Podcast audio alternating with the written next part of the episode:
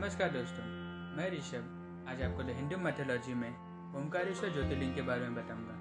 तो चलिए शुरू करते हैं। एक बार विंध्य पर्वत ने भगवान शिव की कई माह तक कठिन तपस्या की। उनकी इस तपस्या से प्रसन्न होकर शंकर जी ने उन्हें साक्षात दर्शन दिया और विंध्य पर्वत से अपनी इच्छा प्रकट करने के लिए कहा। इस अवसर पर अनेक ऋषि ने और देवताओं ने उपस्थित हो गए।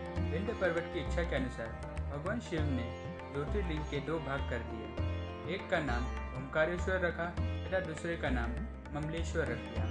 ओंकारेश्वर में जो ज्योतिर्लिंग के दो रूप है, की पूजा की जाती है। ओंकारेश्वर ज्योतिर्लिंग से संबंधित अन्य कथा के अनुसार भगवान के महान भक्त अम्बिश ऋषि, के मूल चंद, के पिता सूर्यवंशी राजा मंदता ने इस स्थान पर कठोर तपस्या करके भगवान शंकर जी की वो प्रसन्न किया था।